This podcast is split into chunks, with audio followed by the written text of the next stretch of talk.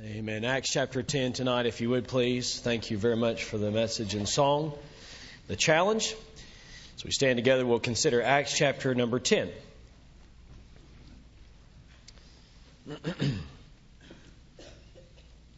Acts chapter 10. There was a certain man in Caesarea called Cornelius, a centurion of the band called the Italian band a devout man and one that feared God with all his house, which gave much alms to the people, and prayed to God always. He saw in a vision, evidently about the ninth hour of the day, an angel of God coming in to him and saying unto him, Cornelius. And when he looked on him, he was afraid and said, What is it, my Lord? What is it, Lord? And he said unto him, Thy prayers and thine alms are come up for a memorial before God. And now send men to Joppa and call for one Simon whose surname is Peter. He lodgeth with one Simon a tanner, whose house is by the seaside. He shall tell thee what thou oughtest to do. And when the angel which spake unto Cornelius was departed, he called two of his household servants, and a devout soldier of them that waited on him continually. And when he had declared all these things unto them, he sent them to Joppa. On the morrow, as they went on their journey, they drew nigh unto the city. Peter went up unto the housetop to pray about the sixth hour. And he became very hungry and would have eaten. But while they made ready, he fell into a trance and saw heaven open, and a certain vessel descending unto him, as it had been a great sheet knit at the four corners and let down to the earth, wherein were all manner of four footed beasts of the field, and wild beasts, and creeping things, and fowls of the air. And there came a voice to him, Rise, Peter, kill and eat. But Peter said, Not so, Lord, for I have never eaten anything that is common or unclean. And the voice spake unto him again the second time, What God hath cleansed, that call not thou common. This was done thrice. And the vessel was received up again into heaven.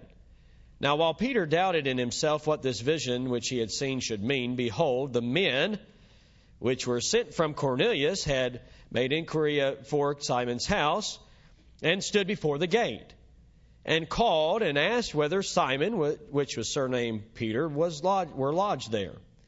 While Peter thought on the vision, the Spirit said unto him, Behold, three men seek thee.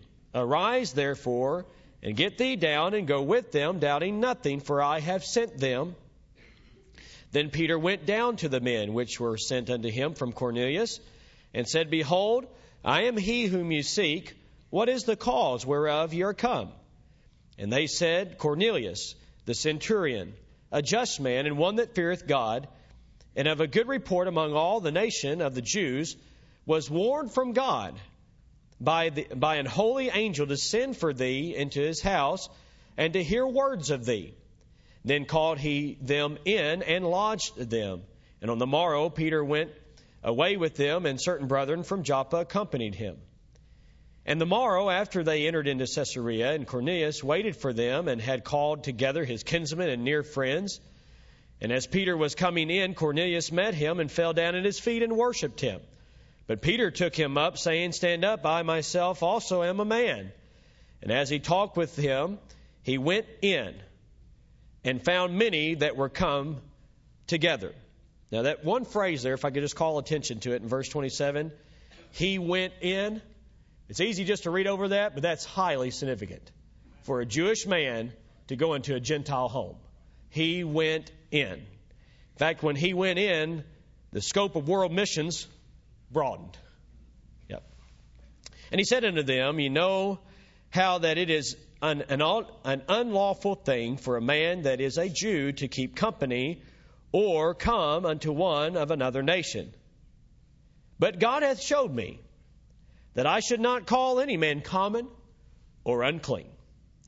Therefore came I unto you without gainsaying. Gainsaying there would be without, without any objections. As soon as I was sent for, I asked therefore for what intent ye have sent for me. And Cornelius said, Four days ago I was fasting until this hour, and at the ninth hour I prayed in my house, and behold, a man stood before me in bright clothing, and said, Cornelius, thy prayer is heard, and thine alms are had in remembrance in the sight of God. Send therefore to Joppa and call, call hither Simon, whose surname is Peter. He lodged in the house of one Simon a tanner by the seaside, who, when he cometh, shall speak unto thee. Immediately therefore I sent to thee, and thou hast well done that thou art come. Now therefore are we all here present before God to hear all things that are commanded thee of God. And we'll stop our reading there. But that was a prepared audience for a prepared preacher. I believe it took more work to prepare the preacher than it did the audience. It seems like he had to get the lesson three times. But you know, Peter learns in threes, seems to be.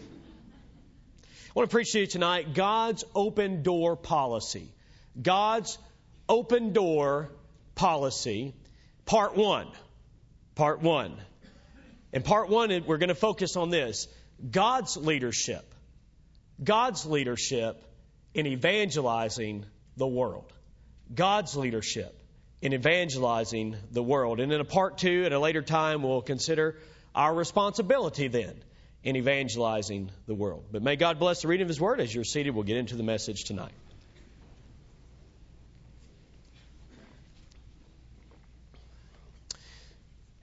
Most agree that this is one of the most important sections of the book of Acts.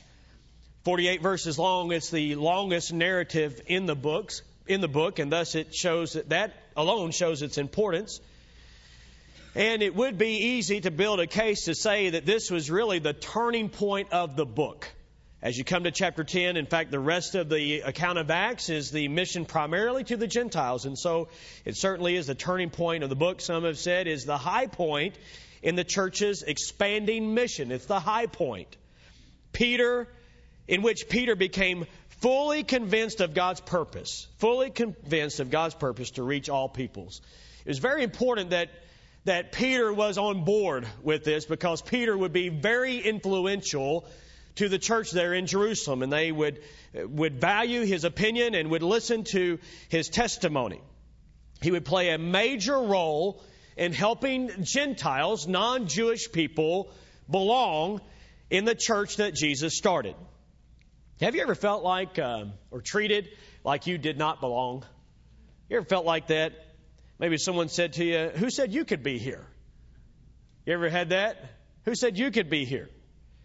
Um, I remember going to a place up in Boston. It was a pretty nice restaurant. We didn't know it at the time, being from Kentucky. We don't know all those things, you know, but went to this pretty nice restaurant, and the folks said, uh, We cannot serve you.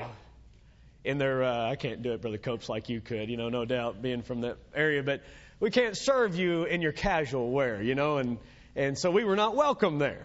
Well, we've been kicked out of better places than that, no doubt, but any case. You ever been, have you ever felt like you just didn't belong? Someone made you feel that way. Who invited you? Who said you could be here? Well, the issue is settled when someone of higher authority says, Well, I said they could be here. It might be an, uh, an older brother who says to a younger brother or younger sister, Who said you could be here? Dad did. Mom did. Oh, that, that settles it. Or uh, at work, you know, who said you could be in this project? Well, the boss did. Well, that settles it. Well, here are the, the Gentiles who need to be accepted into the people of God. And some Jews are going to say, Who said you could be here? Well, this account tells us who told them they could be there. And it's none other than, not Peter, not James, not John, not another apostle. It was none other than God who said, I want you here. And if God said it, then that settles it. So this is God's open door policy. I looked up just that phrase, open door policy, and, and it means this, allowing people to pass through freely. Allowing people to pass through freely, allowing access to the inside. Allowing access to the inside. No restrictions on entry. No restrictions on entry. In other words, anybody could come. This was very important. Now, we must understand that that Gentiles, non Jewish people, which are most of us, there's maybe a, a few or two uh, Jews, uh, or perhaps, I'm not sure, but I'd say probably just all Gentiles here tonight. Thank God he opened up the door that we might be saved. But Gentiles have been saved throughout all of world history. Uh, non-Jewish people. Rahab was saved, and and as uh, Hebrews 11 would point out, and Ruth, a Moabitish woman, was saved. And so these individuals had been saved. But but the issue here is their inclusion into the church. And remember what Paul said in Ephesians 3 that the church was a mystery. They didn't see that coming. The Jews didn't, they didn't, they didn't understand the church. It was a mystery. It was, but then it was revealed. So then the question becomes, okay, can we allow the Gentiles in? Can we fellowship with the Gentiles? Well, this makes it very clear that they could be included because God included them. The major emphasis in this chapter, as I studied the first part of it, is on divine direction. It's on, it's squarely on God's leadership. In fact, these verses have to do with some aspect of God's leadership. In verse 3, he saw in a vision. Of course, that vision came from God. Verse 11, if you look again, he saw heaven open. You see that? Just want to point out to you a few things here real quick. Can you do this? Verse 11, you see God uh, opening heaven there uh, and giving there that, that vision to Peter. Verse 15, a voice spake unto Peter. Verse 16, it was done uh, three times total for Peter, and that was God taking initiative. Verse 19, it was the Spirit of God that said to Peter, Peter, I want you to go Verse number 22, Cornelius gives report and how that he was warned, look at it, from God. Verse number 28, he talks about how that uh, how that God spoke to him and he showed and God showed me. Peter says God showed me that I shouldn't call any man unclean. And verse number 33, Cornelius says we're all here present before God to hear what God commanded you to tell us. So I'm telling you, all the way throughout all these verses here in this first half of it, you see, God was leading, God was leading, God was leading all the way. God was leading. The major, one individual said it this way the major advances in the Christian witness are under divine direction. It was not Peter and the others who were coming up with a strategy to, to win the world to Christ, but rather it was God leading them. And they were just simply following. And so that's our emphasis tonight is that God is leading. I believe God led back then. I believe God is leading today. I believe God leads all ages and all people, uh, all saved individuals. I believe God is leading you. I believe He's giving you some direction, giving you some leadership in various areas. The key tonight is this Will you follow His leadership? Will you follow his leadership. Because so, we can see in this first part of Acts 10 that the gospel went to the Gentiles because Peter followed God's leadership. That's it. That the gospel went to the Gentiles because Peter followed God's leadership. I want to ask you this tonight. Who is waiting for you to follow God's leadership? Who is waiting for you to follow God's leadership? Know, I found this in the Bible. God uses a variety of people, doesn't He? All different, all different backgrounds, different personalities. In the book of Acts so far, we've seen his use of Peter and and uh, and then Stephen and Philip and Saul. He uses all kinds of people. God uses all kinds of situations. Just since we've studied the book of Acts, we've seen how he used the Jewish festival of Pentecost, and then he used the healing of a lame man at the temple. He used uh, the situation with Ananias and, and Sapphira, who, who were killed, and, and God brought judgment on their life because of their secret sin as they were there in the church. God even used that for the advancement of the gospel. Problems associated with church growth, persecution, the trip of a Ethiopian eunuch up to Jerusalem to lead him to Christ, and a mission by a wild man named Saul to kill and remove as many Christian witnesses as he could. God used that man and will continue to use that man. Just last time we were together in the book of Acts in chapter 9, God used a man who had been paralyzed for eight years and used that situation, that man's need, to lead others to Christ. Many, the Bible says, turned to Christ.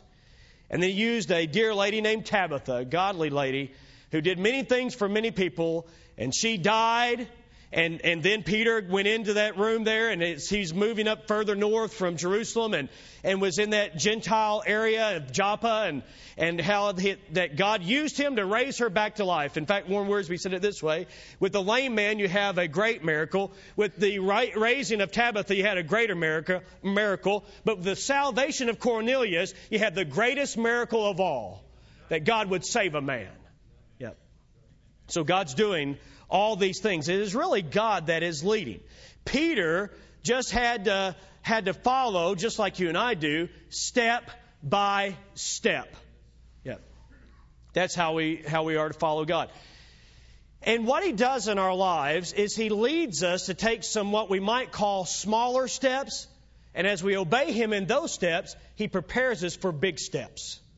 This is a huge step for a Jewish man to enter into the house of a Gentile man, to sit and share with that man Christ, to see that man saved, and for the Jew and Gentile to eat together. That's a big deal. It's a big deal. Why was it such a big step? Well, the Jews considered Gentiles unclean. Unclean. In fact, as we, you remember when we studied back in the book of Mark and how that, eh, how that Gentile, or sorry, Jews would, after they came from the marketplace, would wash their, their hands from their hands all the way down to their elbows and, and they would make sure and they would wa- uh, wash thoroughly because they might have come in contact with a, with a Gentile that would have contaminated them or even the bowls and the cups that they would have drank from. They would wash them thoroughly before using them, not for sanitary purposes, but because just the shadow of a Gentile might have passed over it. That's how they viewed us Gentiles. And so they were very uh, adverse towards them and kept their distance and would not eat with them, would not eat what they ate because of dietary laws that are in the book of Leviticus and and uh, and because of uh, the the food that was offered unto idols and other issues and just unclean food that they would eat. So now the disciples knew this that the gospel was to go to all people of the world because it's to go to the uttermost part of the earth. So they understood that the Gentiles would be saved. But at this point to the book of Acts, it's been the Jews, and then it's been the Greek oriented Jews, the Hellenist Jews, as you would call them, see them uh, called that. And then it just keeps branching out further. But here we have a Roman centurion, a Gentile indeed, named Cornelius. There's basically two issues for us to understand tonight as far as why, what would have been facing the church at this time. Number one, would Gentiles be required to become Jews in order to be Christians? I'm going to run that by you one more time because that may not seem like a big deal to us, but for them back then, if we're to understand their context first, before we make application here tonight, they would have to wrestle with this question, and they did wrestle with it. Would Gentiles have to become Jews in order to be Christians? That would affect things like this. Would Gentiles have to be circumcised? would they have to observe dietary laws? Those questions were, were looming and were in, were no doubt in everybody's mind. So what God is doing is He's taking the initiative to answer those questions ahead of time. And He shows through the salvation of Cornelius, who was saved without being circumcised, who was saved without observing dietary laws, that it is not necessary for a Gentile to become a Jew in order to be a Christian. All right? Now, I don't know if that blesses your heart or not, but it really is a blessing because it's demonstrating here for us that salvation is not by keeping the law. It is strictly by grace through faith, and that alone, not of works, lest any man should boast. But they're going to struggle with this. This is, is a brand new concept for them in many regards as far as the law and the dietary laws and all those things. Question number two they were, they were going to face at some point. and God was forcing them to face that earlier than maybe what they would have on their own. But haven't you found that that's how God works? He's leading the way. He's putting you in some situations that you may not be comfortable with just right then to stretch you. Yep. So here is question two could Jews and Gentiles fellowship together in one church? Could Jews and Gentiles fellowship together in one church? And, namely, this, could they have table fellowship? Well, you know what that is. That's the Baptist code name food. Could they eat together? Fellowship being code for food. Could, could they eat together? Could they sit down at a table, Jew and Gentile, and enjoy a meal? Well, that's a huge question It may not seem like it to us, but for, but for Jews who never their whole life ate pork,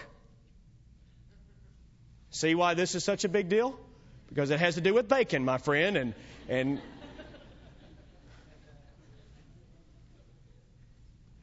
But it's obviously bigger than that. But seriously, they had never eaten a pork. Peter had never eaten a pork, and and other animals considered unclean.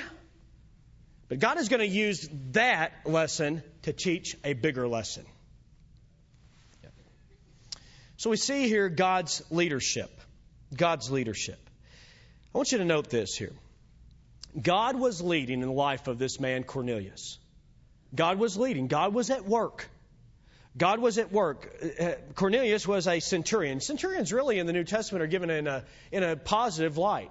Jesus healed the servant of a centurion. When Jesus was crucified, a centurion was the one who said, Surely this is the Son of God.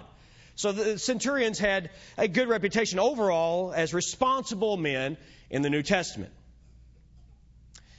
And so here is a military leader, a leader of a hundred men that were under his command, as he would lead them, which by the way, I believe God is interested in having a ministry to the military. In fact, it, as I was studying this, I couldn't help but think about Tinker Air Force Base and some that we've had come here recently, and some, of course, who have come through uh, Tinker, and many, of course, who work there. Listen, I believe there's an untapped opportunity there for Southwest Baptist Church that we could see the movement of the gospel there and reach some men and women there that would, I think, find this to be a wonderful church home in the time that they're here. You say, well, it's a long drive. That's okay. A church alive is worth the drive, as, as is the saying. And so I believe it'd be great that they would come here. And we've seen some coming. So let's just pray for God's leadership there. Cornelius lived in, in Caesarea. Caesarea uh, was a, a, a was the capital of that province there and the home of the Roman governor at the time. Herod took it as a small city and built it into a major city with a man made harbor and a theater, an amphitheater, and, and a temple that he dedicated to Caesar. And thus it was called Caesarea. Predominantly Gentile. Predominantly Gentile. And so it's just a fitting place that the gospel might take the next step of going to the Gentiles. Listen. Cornelius was a devout man. He was a devout man. He was very devoted. I don't know exactly what would have prompted Cornelius to do this, but, but of course he was a Roman, but he knew Jewish individuals. Listen, he knew their morality. He knew that they served one God. And so the Bible tells us that he was a God fearing man. The Bible tells us that he prayed. The Bible tells us that he gave alms to help out those who were poor. And so he did many good things. One major problem, he still lost. Now, I don't believe that Cornelius, I believe there's a, a major difference here between Cornelius and others who are working to try to earn their salvation. I don't believe that Cornelius was doing these things with hope that he would be saved. But he was doing these things because, because he wanted to know the truth. Whereas others are doing these things in order to try to earn favor with God. But listen, you can be very religious and yet be lost. And do all kinds of good things and be a member of all kinds of churches and religious organizations and be baptized in all kinds of water and still be lost. But here was Cornelius, and I believe he had a sincere desire to know the truth. And God shows him the truth. And God takes the initiative there to, to send him the message of salvation. But, it, but in many ways, he had adapted at least some of the morals and some of the practices of the Jews. And so he's praying to God, and the Bible tells us it was the third hour in which he was praying. This would have been a normal time of prayer for Jewish individuals, and so he's praying at that time. Now, it's significant. I want to, I want to point this out because in both of these scenarios, Cornelius was praying, and later on we'll see at noon, which was not a typical time of prayer for the Jews, but, but it doesn't matter. You can pray anytime, anywhere. And so here was Peter who was praying at noon. So you have Cornelius praying, you have Peter praying, you have God leading. There's a connection there. God used prayer as an opportunity to give his guidance and his leadership. Why? Because prayer does this. When you pray, when I pray, we are opening ourselves up to God. And we're saying, God, I need your leadership here. I need your guidance. I need your help. And when we pray, God begins to move. It's not that He was not moving before, but prayer puts us in a place where He can move and guide in our lives. So Cornelius was praying. As he was praying, an angel showed up unto him and told him and gave him instructions to, to send someone to go and to uh, bring Peter and have Peter come there to Caesarea. At the same time that that Cornelius was praying, the Bible tells us that God was also leading in the life of Peter. So God was leading in the life of Cornelius, God was leading in the life of Peter. Peter was having quiet time with God. He was on the roof. Now that may sound weird to us here in this Western culture with roofs that are, have a pitch to it, but roofs back then were flat and he could go up to the roof from the outside and be there on the roof and have a, a time of prayer, and that's what he was doing. Well, he was Baptist, and thus he was hungry. Peter was hungry and he was waiting to be fed. And so while they were making the meal, he was praying. The Bible tells us that he fell into a trance and had a vision. And in this vision, as he was there, and it was connected to food because remember he was hungry. He had this vision of, of this sheet, the four corners held there and coming down from heaven. The, the sheet maybe would have been the material of like a sail, some type of a, a, sailing vessel or, or just a strong material. And, and as it's coming down, there are four footed beasts that are, that are there, as it's pointed out here in the text, and uh, four footed animals and wild beasts and reptiles and birds in this sheet that is lowered. And as far as we could tell, of course, they were all unclean animals, things that Peter was had never eaten and would not eat. The command came from heaven. Arise, Peter, kill and eat. And Peter said, Not so, Lord. I've never eaten anything unclean. God says, What God hath cleansed, that call not thou common or unclean.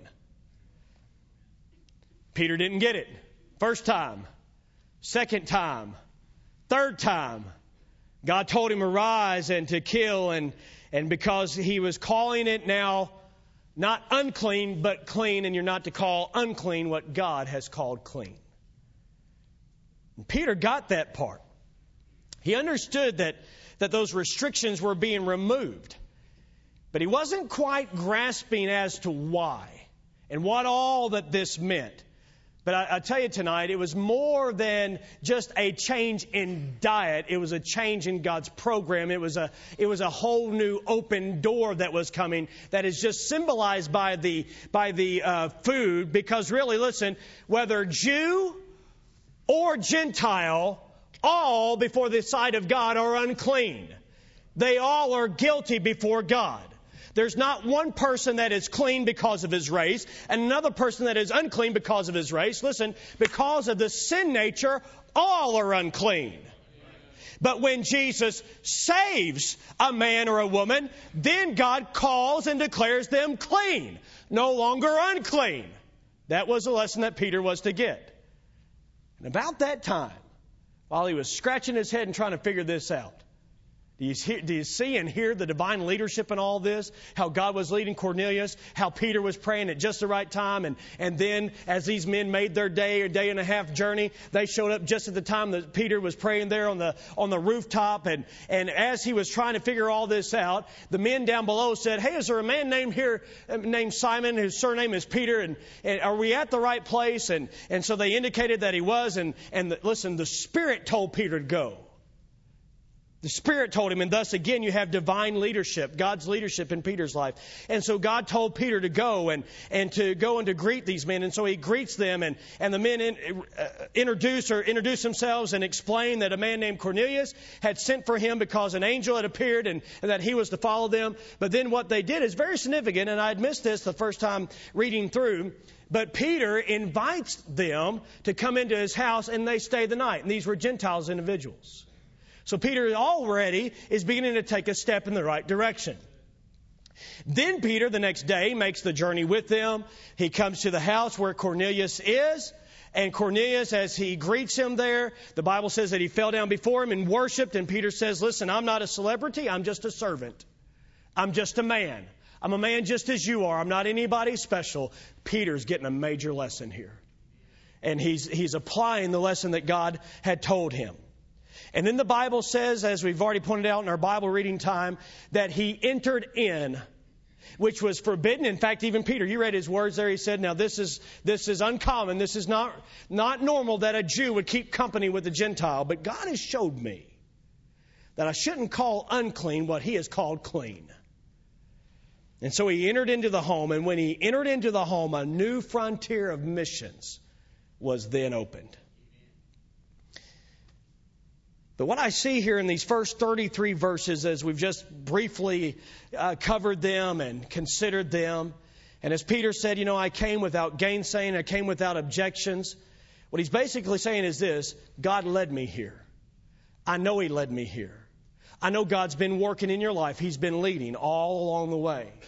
I know that He has you here. And in fact, Cornelius, the Bible says that he gathered together family and friends to come into the house. And Peter had a prepared audience there, and, and they were ready to hear the message. And he was able to declare unto them the Lord Jesus Christ. And in the next message, we'll see, of course, that even before, even, even before Peter got to the conclusion and the invitation, they were already getting saved. You say, well, that's not fair. No, that's great. You don't even have to wait for the invitation to get saved. You can get saved right where you are. And that's where, that's where they were because God was inviting them. God was the one taking the initiative for them to be saved. God was the one that was leading for them to hear the message of the gospel. God was the one that leading to prepare Peter to speak the gospel unto them. And so really when it's all said and done, in eternity to come, the one who ought to get all the glory and the praise for a man's salvation is none other than God. The gospel came to the Gentiles because God led a man named Peter to go and share the gospel with them, and people were saved. The gospel can go to others if you'll follow God's leadership. I believe God is leading. Why? Because the Son of Man has come to seek and save that which was lost, and they're still lost. And he told us to pray unto the Lord of the harvest, that he would send forth laborers into his harvest. He told us, first of all, of course, to what? Pray. There's much we can do after we've prayed, nothing we can do until we've prayed. Peter began to pray, Cornelius began to pray, and as they began to pray, great things began to happen. So I think, first of all, God is calling on us as a church and as individuals of this church to do none other than that pray. To pray. Some of you right now are seeking God's leadership in your life. Can I tell you that it's more, it's bigger than just knowing what career you're going to be in and who you're going to marry and, and if you are married, you know, what you're going to, uh, where you're going to live and what you're going to do. Listen, it's bigger than that. God's leadership in your life doesn't just touch your life, but God's leadership in your life is all about the gospel going forth through your life. That's the bigger picture here. Because God is leading us to take the gospel further. But you're praying, you're, you're seeking God's leadership. I assure you tonight, based on the Word of God, God leads us. How does God lead us? He leads us through His Word. He leads us through the Spirit of God who's at work in our hearts. He, he leads us through the testimony of others. I believe God leads in church services to, to call attention to something that you need to give attention to and, and how that God can use another person in your life. God is leading. Hey, listen, He doesn't have any problem communicating. We have a problem obeying. God is leading you, no doubt, this week to speak to somebody about Christ. God is leading you to answer His call, perhaps to, to full time gospel ministry. God is leading you, perhaps, to do that, or leading you to a certain school, or, or leading you, perhaps, as in the life of, of the Switzers here tonight, leading you to the mission field that someone else might have access to Christ. I want to ask you this tonight. Since God is leading, are you following His leadership? Are you following His leadership? Are you following His leadership in your finances? You see, whether or not you follow God's leadership in your finances pertaining to your giving and pertaining to how you use your finances has everything to do and will have an impact on who hears the gospel or who does not hear the gospel. So, other people, based on this text, bringing it into where we live now, other people can hear the gospel if I and if you will follow God's leadership in the realm even of my finances. Other people can hear the gospel if I will follow God's leadership as to where He wants me to be involved in ministry or where He wants you to be involved in ministry. God may be leading somewhere here tonight to get involved, say, in the bus ministry, and there's a need there to, to serve in, in knocking doors and caring for children. Or some, someone God might be leading to work in a Sunday school department or in a children's church department. You know why God leads in those ways? It's not just to fill gaps and it's not just to occupy somebody's time. No, it's for this reason. It's for the sake of the gospel. And so if God is prompting your heart and leading you to be involved in some ministry of the church, whatever it may be, music or evangelism or greeting, and, and I went around today and heard people practicing music and, and, and uh, being a part of the greeting ministry and helping others there. Listen, all those things have to do with the gospel, and it's essential that every one of us follow God's leadership for the sake of others that might hear the gospel. Others will hear the gospel if we'll follow God's leadership. How do you follow God's leadership? I've already emphasized it, but I want to emphasize it one more time. Begin with a quiet place of prayer. Go up to your rooftop. Okay, maybe not literally, but go to a place where you can get along with God to sense and, and determine His leadership. What do you think Peter was praying about there on that rooftop? Lord, please help him get done with lunch so we can eat. Well, that might have crossed his mind. But I believe more so it was this God, please help the gospel to go further. Help the gospel to go further. Thank you for what you've done in the past. Now, I'm, I'm totally speculating here, but, but to see the answer to the prayer might tell us what the prayer was. Thank you for what, you, what you've done in the life of Tabitha. Thank you for what you've done in the life of, of Aeneas. Thank you for what you've done in the past. But God, please help the gospel to go further. And about that time, a knock came at the door. Hey, do you know anybody here named Peter? Yeah, he's up there praying. Peter. Well, the Spirit already sent him down. Why, why was, it, why was uh, he able to follow God's leadership? I'll tell you why. Because he was being open to God by prayer already. If you're not endeavoring to take the gospel to someone, then evidently you're not following God's leadership. Because God will lead you to take the gospel to someone. If you're not endeavoring to take the gospel to someone, evidently you must not be praying because it, there seems to be this correlation. As we pray, then we are burdened about the gospel and we want to be involved in and engaged in the, in the evangelizing the world in the sense of just preaching the gospel to the lost. And God begins to lead and guide those who pray and are involved. So begin if you want to see and know God's leadership. Here are teens that just coming back from camp and, and they have heard all week about God's leadership in their life as it pertains to things uh, such as their parents' relate, relationship with their parents and, and in terms of dating and in terms of a lot of other topics that, that teens deal with. Listen, as you come back from camp, take what you've heard and follow God's leadership in some small steps because I believe there's some big steps that God wants to use and lead you into, but you've got to learn to walk with Him step by step some of the children tonight, as I was getting around and asking them about Patch and how that was going, they were mentioning how they were singing a song about how that how that they take steps with the Savior. I'm forgetting right now the name of the of the song, but but how they're learning to take steps. Hey, listen, from a child to a teen to an adult, really, the Christian life boils down to this: God is leading. He's going to be prompting you and I to do something for His namesake, and then the big question becomes this: Will you follow His leadership? Begin with prayer. Look for God's leadership. Look for ways that God is preparing your heart. Listen. Listen for ways that God may have prepared someone else's heart. It's obvious that God worked in the life of Cornelius to prepare him. But then we'll emphasize this more even in the next message. But, but to, to do this, to be willing to go through the door that God has opened for you. Be willing to go through the door that God has, working, has opened for you. Is there an open door at work that you need to go through? Is there an open door with a friend? Maybe God has opened a door with a neighbor, a need maybe they had, and you took advantage of the opportunity to try to be a friend and a help to them. It may very well be an open door, an open door with a family member. Maybe God's opening a door for you to go to the mission field or opening a door for you to serve in some capacity. Listen, whatever door it is that God has before you, go through that open door for the sake of the gospel.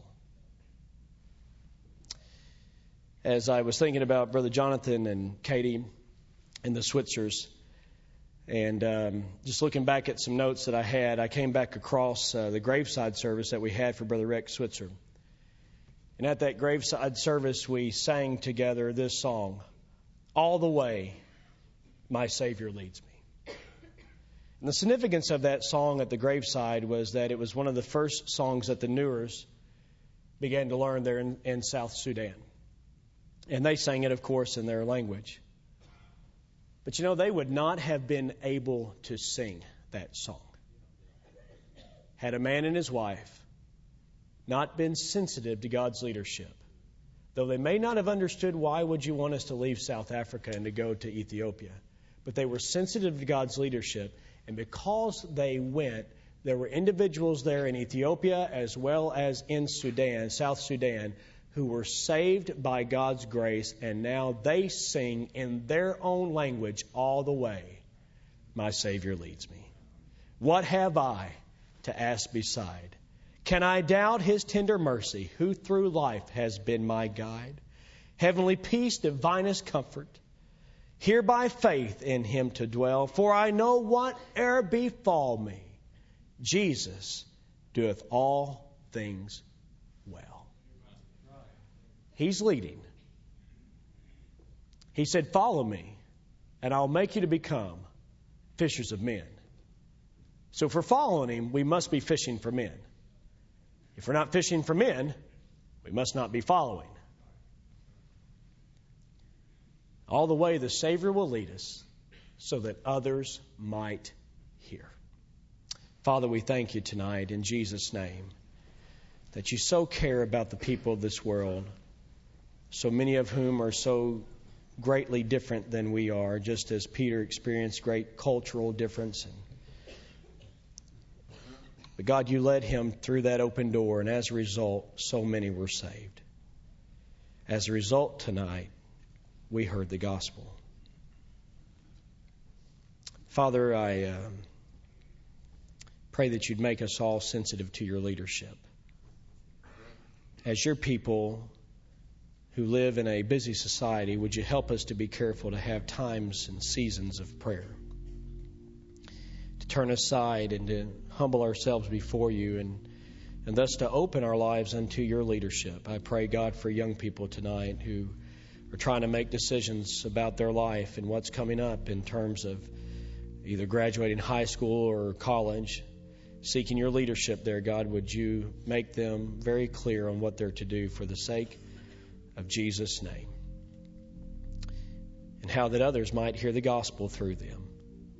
Lord, would you help us in our day to day lives just to be careful to listen to your leadership, to be sensitive to the ways that you guide and lead your people.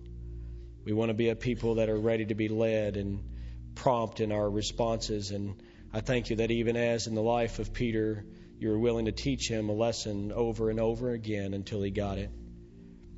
God, I pray that we might fully embrace and accept our role in world evangelism, that we might make it our goal, our main goal as a church, that we would share the gospel in this region of the world and beyond our region through world missions. God, prepare our hearts. And Lord, I believe that based on this text, just as you worked then, you're working now to prepare a people to hear the message. And God, I thank you for those missionaries that have gone out from this church and they're laboring now in Argentina and India and Brazil and Sri Lanka and Ethiopia and all around this globe, dear God, and they're going to where you have prepared the field, where you've prepared the heart that others might receive the gospel. And I pray, God, for our sensitivity tonight, because we do believe that you're leading. Just help us to be very careful to follow. In Jesus' name, amen.